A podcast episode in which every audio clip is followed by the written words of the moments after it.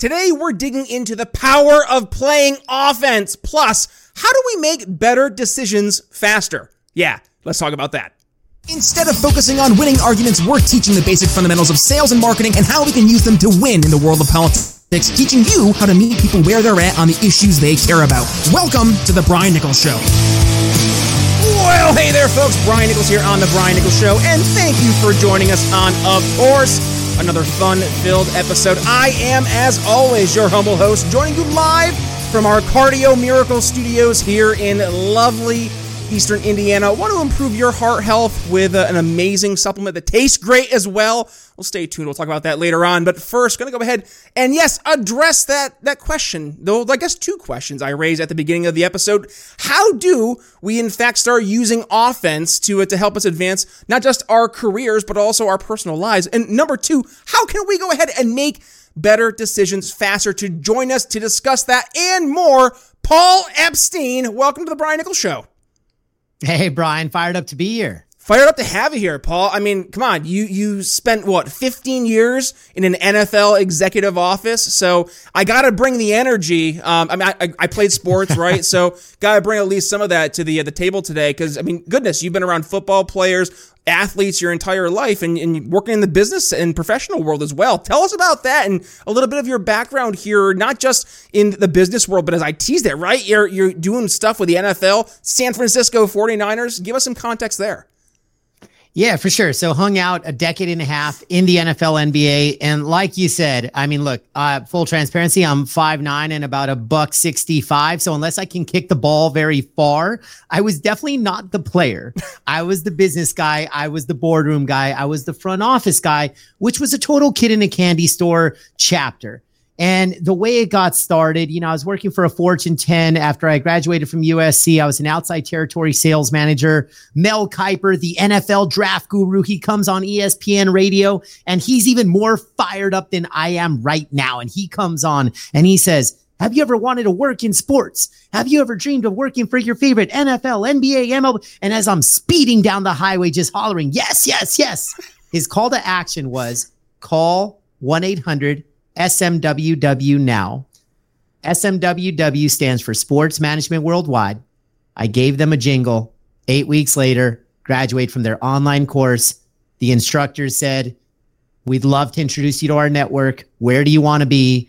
I said, I'm from LA, born and raised. I'm not ready to leave. They said, awesome. We know the folks at Staples Center. Now for context, this was the era where Kobe and Shaq were winning championships on the Lakers. Okay. And so here I was as a born and raised Angelino, like, oh my gosh, I made it. And all of my friends and my family, they're like, you're going to be hanging out with Jack and Jack Nicholson and the Laker girls and Kobe and Shaq and the whole deal. Well, there was a problem. I didn't know Jack and Kobe and Shaq were in the building, but they were on the other side of the hallway because I never worked for the Lakers. I got the introduction to the other team. I was an entry-level sales guy for the LA Clippers. A year before I start, ESPN says you're the worst brand in sports.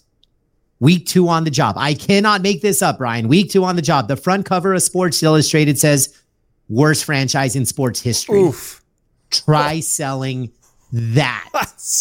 God bless you. And so when you talk about playing offense, man, I mean, for me, that turned out to be the birthplace and the breeding ground for where I learned how to play offense in a defensive environment. Ooh. Because defense is nothing more than adversity, setbacks, hurdles, obstacles, all the things that typically are out of our control, but yet we let it overtake our lives and our business and our careers. And so for me, it was a beautiful blend of I can't control what happens on the court or eventually on the field, but I can control my mindset. I can control how I show up every day. I can control how hard I pound the pavement and work. I can control my attitude. I can control whether I don't have a victim mentality and whether I have extreme ownership. I can control how decisive I am. I can control how comfortable I am with imperfect action. because I know that growth and discomfort cannot live simultaneously. And these were some of the earliest lessons that I learned. And just to add a little fuel to the fire, so I think this will be interesting, especially I know we have a business audience and beyond here, but we're all in the economics game at some point. And that Fortune 10 that I left to break into sports and sell the lovely LA Clippers, well, for the Fortune 10 at goal, I had a six-figure opportunity. Not too shabby when you first graduate college. And I left those six figures to make $7 an hour. So, yeah, I don't know how I eventually write a book called Better Decisions Faster, because you would say, well, Paul, looks like some dummies math. But again, I wouldn't trade it for the world, because as I navigated the rest of the 15 years, and I'll give you the fast pass, I go from LA to New Orleans. We almost lost the team to permanent relocation. I go from New Orleans to Sacramento, and HR says, Paul, you're in charge of the company culture initiatives. And then a month later, bang, league-wide labor lockout. How do you manage morale when it feels like people's livelihoods are taken away? Right. Fast forward, then I end up in the NFL league office. That was largely a positive chapter. We broke some Super Bowl revenue records. And then I get to the Niners. We open up a beautiful billion-dollar stadium.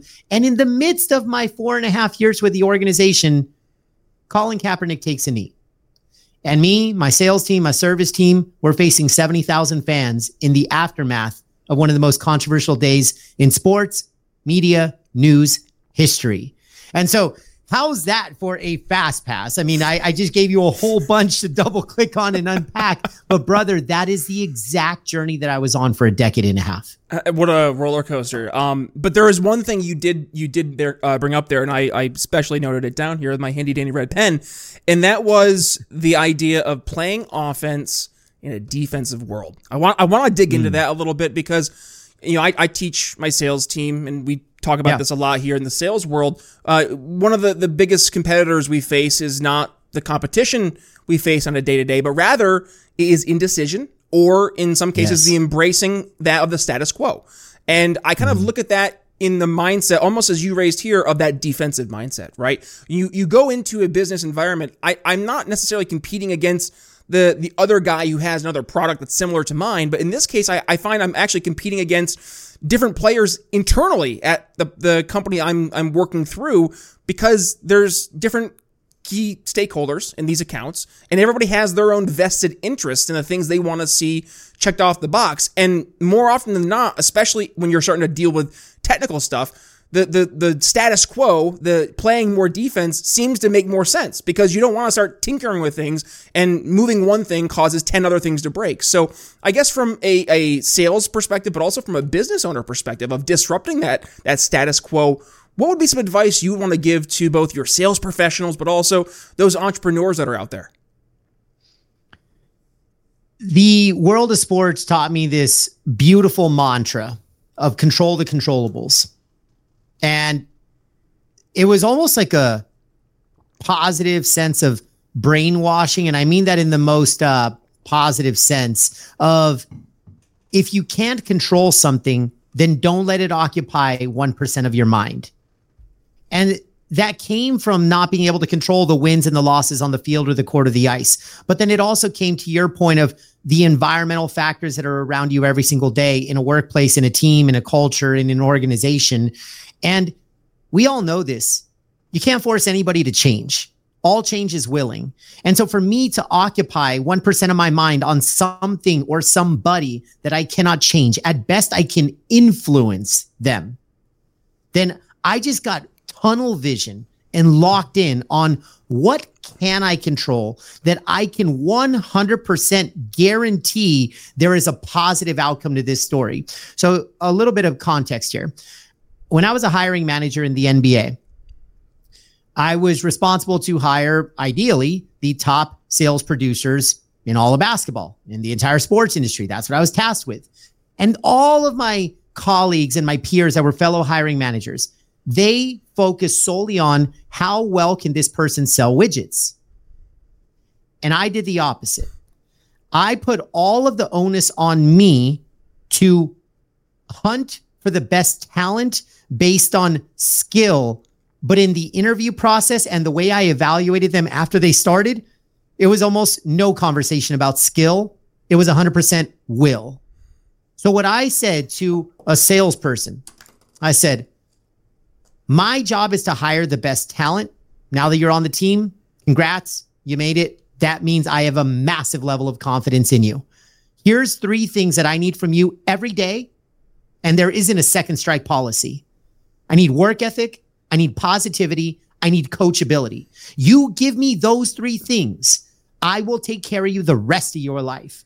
And I kid you not, Brian, to this day, I have lifelong business relationships and friendships from people that both sold a lot of things in those environments and didn't sell a lot of things. And then they realize this isn't a home for me. This isn't a profession for me. This isn't an industry for me, but they put their hard hat on. They control the controllables of work ethic, positivity, and coachability. Because the way I saw it was my job is to hire the talent. Their job is to work their you-know-what off. Their job is to never be negative, always stay positive. And also, if they're not cutting it, if they're not producing, if they're not performing, I'm not mad. My question is, are you coachable? Are you committed to get 1% better tomorrow, 1% better the next day, 1% better the following day? And if you are, then eventually we're going to figure out if this is for you. But what I did, it was very psychological too, Brian. It was authentic, but also psychological. I ensured that I took all the pressure off of them. I didn't hound them to sell more widgets. I basically just held them accountable for the three things that I knew they could put in their lunch pail every single day. And that created this onus of ownership where I'm like, okay, this is what we're doing. And I'll give you one last piece here. And this goes for business owners. This goes for everybody out there. We all have a daily scoreboard, and it's how we measure success. And too often where we find ourselves in really dark places in business and life, it's because we expect things to happen on a daily basis that aren't achievable, they're unpredictable, or they're inconsistent. So if I have a high-level B2B sales job where I don't make a sale every day, maybe a transactional B2C phone banger job, I can make a sale every day, but high-level B2B corporate stuff, it doesn't work like that. So for me to say that I have a daily scorecard of making a sale every day, it's not right. I'm setting myself up for failure. I'm going to become frustrated, and I'm just going to derail all of my progress and growth and momentum. So on the flip side, I have a daily scorecard, and it's this. And I believe every single person listening in can apply these three things every day. I call it the principle of EIR: experience, information, relationships. At the end of a day, audit. Ask yourself, what experience did I gain today? What information did I learn today? What relationship did I build or enhance today? And when you can stack yeses and check marks in those three boxes day after day, just like money can compound with interest, you can have compounding experience, compounding information, compounding relationships. And when you want to talk a mindset and an actionable playbook of how you can play offense in defensive environments, it's by taking ownership of those three things: experience, information, relationships. And that's what I learned at an early stage. I'm so glad, by the way, that you brought up the will versus skill issue. That's actually something I coach quite frequently. I draw my little matrix, right? I'll have my will and my skill on each side. And if you're in that bottom left-hand quadrant, man, like I want to help you, but I need you to want to help yourself first. And 100%. Right. And like, I can't coach the will. And I love that you brought up the idea of hiring for the skill, because if I can get somebody like on board who knows their stuff, that's great. But I can't coach you how to want it. I can't coach you the desire. I can't coach the intangibles that are there or they're not, and you have to find them yourselves. I would love to maybe expand a little bit more on, and this actually kind of goes into your next book, right? The Better Decisions Faster, because I think one of the things we see folks right now is that we are just inundated with information. We are inundated with decision making. Like there's just so many things now that seem to be on the agenda that we get overwhelmed. So before I get your response here, Paul, what I want to do is actually go ahead and give a shout out to today's sponsor, and that is Cardio Miracle. Yes, you heard us here on The Brian Nichols Show, coming live from our Cardio Miracle studios. Well, that's because I've been using Cardio Miracle now for about 3 months or so, 3.5 months, somewhere in there. And I gotta tell you guys, the Cardio Miracle difference, it is 1,000% real. So if you are like yours truly and you want to supercharge your heart health and your energy levels, then I guarantee stop right now, look no further, found what you're looking for, Cardio Miracle. This unique natural supplement contains a special blend of ingredients that's going to increase the nitric oxide levels in your system. Brian, why is that important? Well, nitric oxide is vital for promoting healthy circulation and, most importantly, if not most importantly, protecting your heart. Higher nitric oxide relaxes and opens up the blood vessels, which leads to improved blood flow, lower blood pressure, and reduced inflammation. And guys, the benefits are clear. Enhanced delivery of oxygen and nutrients throughout your entire body. What does that mean for you? Sounds great, right? Well, it does sound great when it means more energy, less fatigue, and optimal heart function. If you want to get a better workout, if you want to get more sleep, if you want to feel just a better version of you, Cardio Miracle will ensure, I guarantee, a better you, feeling truly refreshed and powered to take on anything. So if you want to experience the Cardio Miracle difference for yourself, head to cardiomiracle.com today and use code TBNS at checkout. 15% off your order. Or if you're right here listening to us in the podcast version of the show, click your artwork here. I'll bring you to BrianNicholsShow.com. Cardio Miracle is one of our top sponsors right there on the homepage. And if you click that link, you will instantly have the 15% discount applied to your order at checkout. So please join the thousands of other folks out there who are on a path to improve their heart health and increase their energy. And by the way, Cardio Miracle, 100% money back guarantee. So you literally have nothing to lose, and your heart will thank you. One more time, cardiomiracle.com, code TBNS. All right, so let's get back to this, Paul. We're talking about, digging a little bit deeper here. What say you, sir? Well, before that wonderful sponsor break, by the way, I'm feeling as healthy as ever, man. I was clicking some buttons while you're doing your thing. I freaking love all this. But before that wonderful break, what you said was you cannot coach the will. Yes.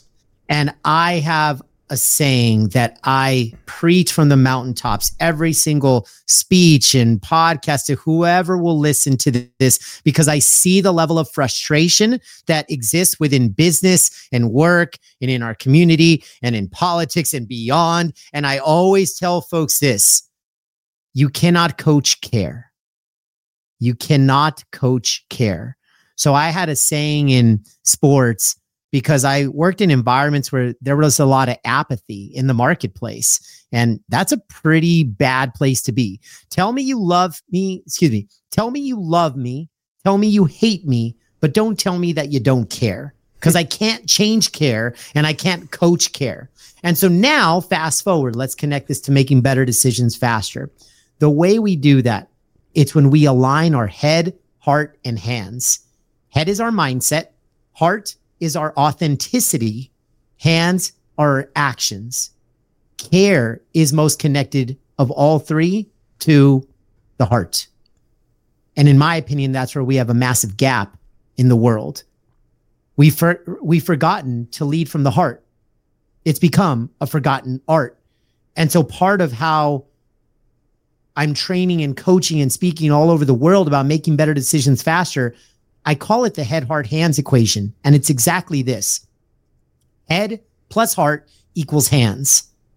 So as a reminder, head is mindset, heart is authenticity, hands are action. Head plus heart equals hands. In other words, when deciding whether to take action, whether to use your hands, there's two checkpoints: head and heart. Head, do I think it's a good idea? Heart, do I feel it's a good idea? And just like a signal that you pull up to every single intersection, you know exactly what to do when you see green, yellow, red. That's how the head, heart, hands equation works. Head plus heart equals hands. When head and heart are on board, that is a green freaking light. Every single green light you encounter in business, at work, at home, in your relationships, in health, you pull that trigger. Now, the opposite is also true. No head, no heart, should mean no action. That's a hard pass. That's a stop doing. That's a 180. That's a U-turn. Now that we're aware, we stop running red lights. And when one of the two, head or heart, is on board, that's a yellow light. We got to solve for the gap. So when I share this with so many people and I coach this simplicity, it's to overcome decision fatigue, overcome decision overwhelm, overcome paralysis by analysis and beyond, because all of those things lead to the worst possible decision of them all, which is indecision. Yeah. Indecision is the silent killer. And so many of us struggle with that. And here's what I realized from my 15 years in the NFL and NBA. People that play offense versus people that play defense. Those that play offense are highly decisive and they're hyper comfortable with imperfect action.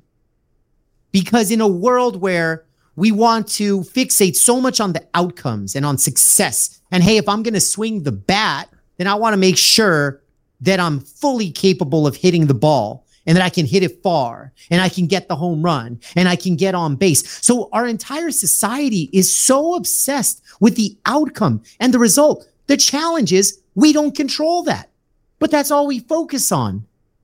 Well, that's a defensive mindset. The offensive mindset is I'm not focused on whether I hit the ball. I focus on taking swings every day. I swing the bat every day without obsessing about whether I'm hitting the ball. And in business terms, in life terms, this is when we prioritize action over outcome.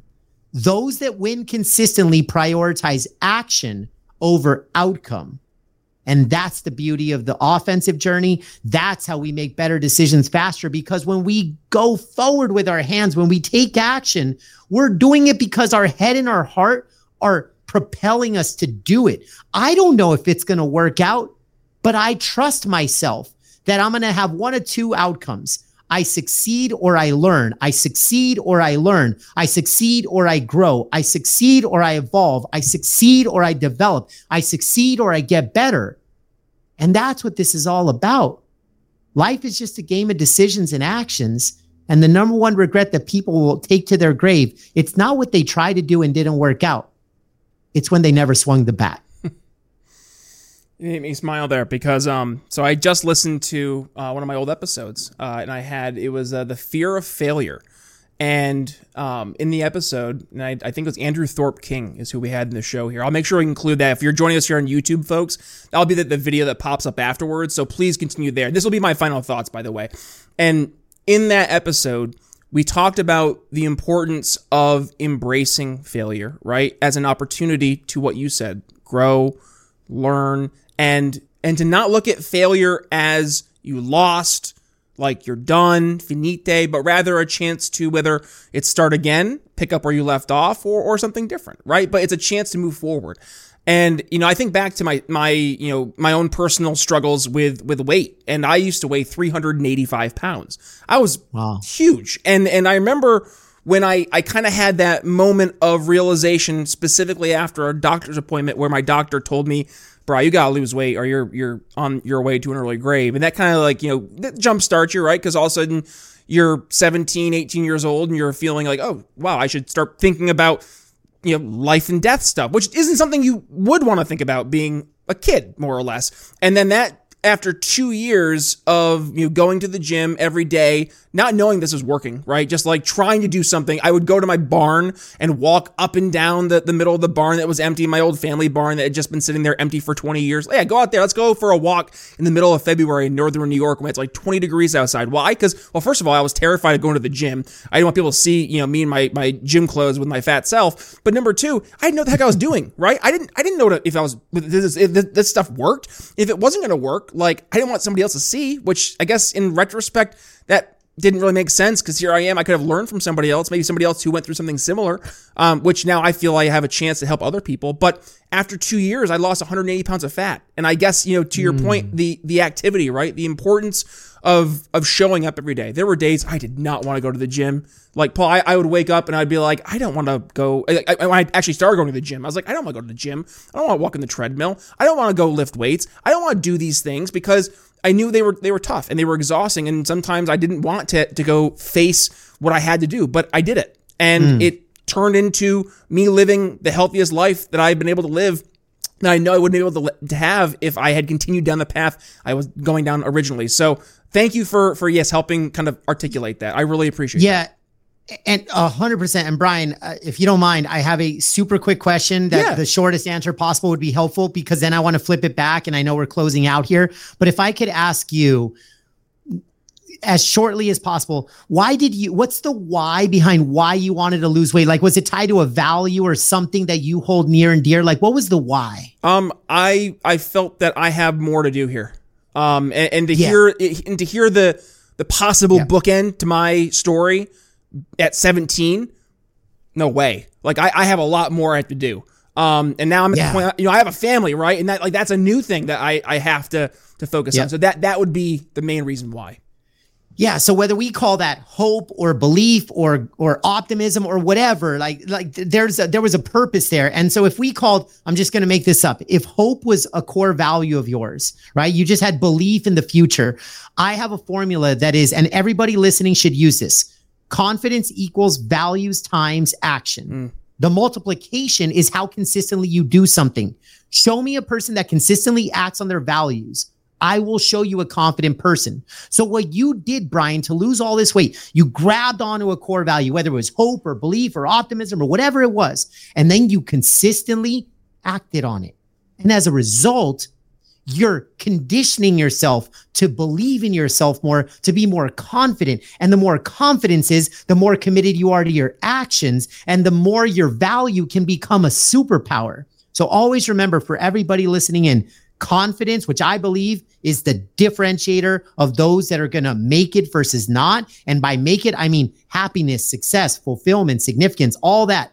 The people that crush it. They have consistent confidence, and it's because they consistently act on their values just like you did, Brian. So I just wanted to call that out. Paul, no, truly, thank you for that. And, you know, as we wrap up today's episode, I really want folks to please, like, if you got some value from today's episode, this is one of those episodes, it's a feel-good episode, right? Like, it not only kind of gives you the blueprint, but it also gives you, I think, the call to action that so many folks need in life. I know I needed it, right? My doctor gave me the call to action. Do this or die. It's a pretty empowering call to action. But you know, some people need that kick in the pants, right? And if this is the episode that was your kick in the pants, well, you're welcome. So with that, please go ahead and give the episode a share. And when you do, please tag yours truly at B Nichols Liberty. Paul, where can folks go ahead and reach out to you if they want to continue the conversation, but also where can they go ahead and grab these two awesome books, The Power of Playing Offense, plus September 26th, Better Decisions Faster. Where can they go ahead and find those awesome books? Let's go. I'm fired up. PaulEpsteinSpeaks.com is the home and the hub for all things from books and beyond. Of course, there's this little website, you might have heard of it, called Amazon. So if you want to check out Power of Playing Offense or Better Decisions Faster on Amazon, have at it. And the last thing is a free gift from me to every single person listening. And I'm talking specifically to you. Confidence. It's a separator. It's a differentiator. It's one of the greatest gifts that I could ever provide to somebody, because I've had two chapters in life, pre-confidence, post-confidence. I feel like we've cracked the code and we've been coaching it to a lot of people. Here's what you'll find on my website. Confidence quiz. You'll find your confidence score, 1 to 100, and we'll even email you. This is all free. 12 keys to build and sustain unshakable confidence. So at PaulEpsteinSpeaks.com, right across the top, hit the confidence quiz. And in less than 5 minutes, you will know exactly where your confidence stands. And just like a dimmer switch, we'll give you all the tools to level up 1% every single day. A gift from me to your entire audience, Brian. Paul, we went a little over today, but you know what? I think it was worth it. It was a really good conversation. And it was good.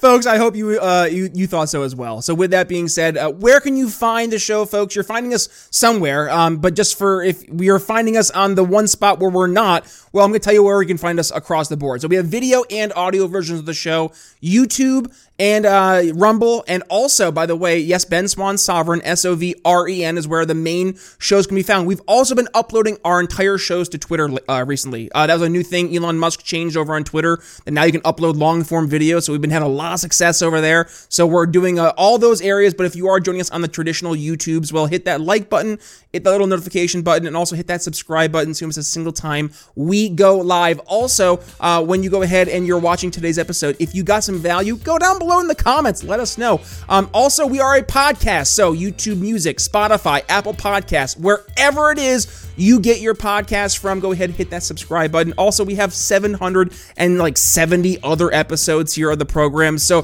please go back. If you have a question and you're like, I wonder if Brian's covered that, probably go check in the archives, and if you do, go ahead, let me know if you got some value. And oh, by the way, I did mention, yes, our episode there where we talked about the fear of failure. I'm going to go ahead and include that right about here. It should be popping up, so go ahead and check that out, folks, if you are joining us on the YouTubes. But with that being said, that's all I have for you. Brian Nichols signing off here on The Brian Nichols Show from our Cardio Miracle Studios for Paul Epstein. We'll see you next time. Thanks for listening to The Brian Nichols Show. Find more episodes at briannicholsshow.com.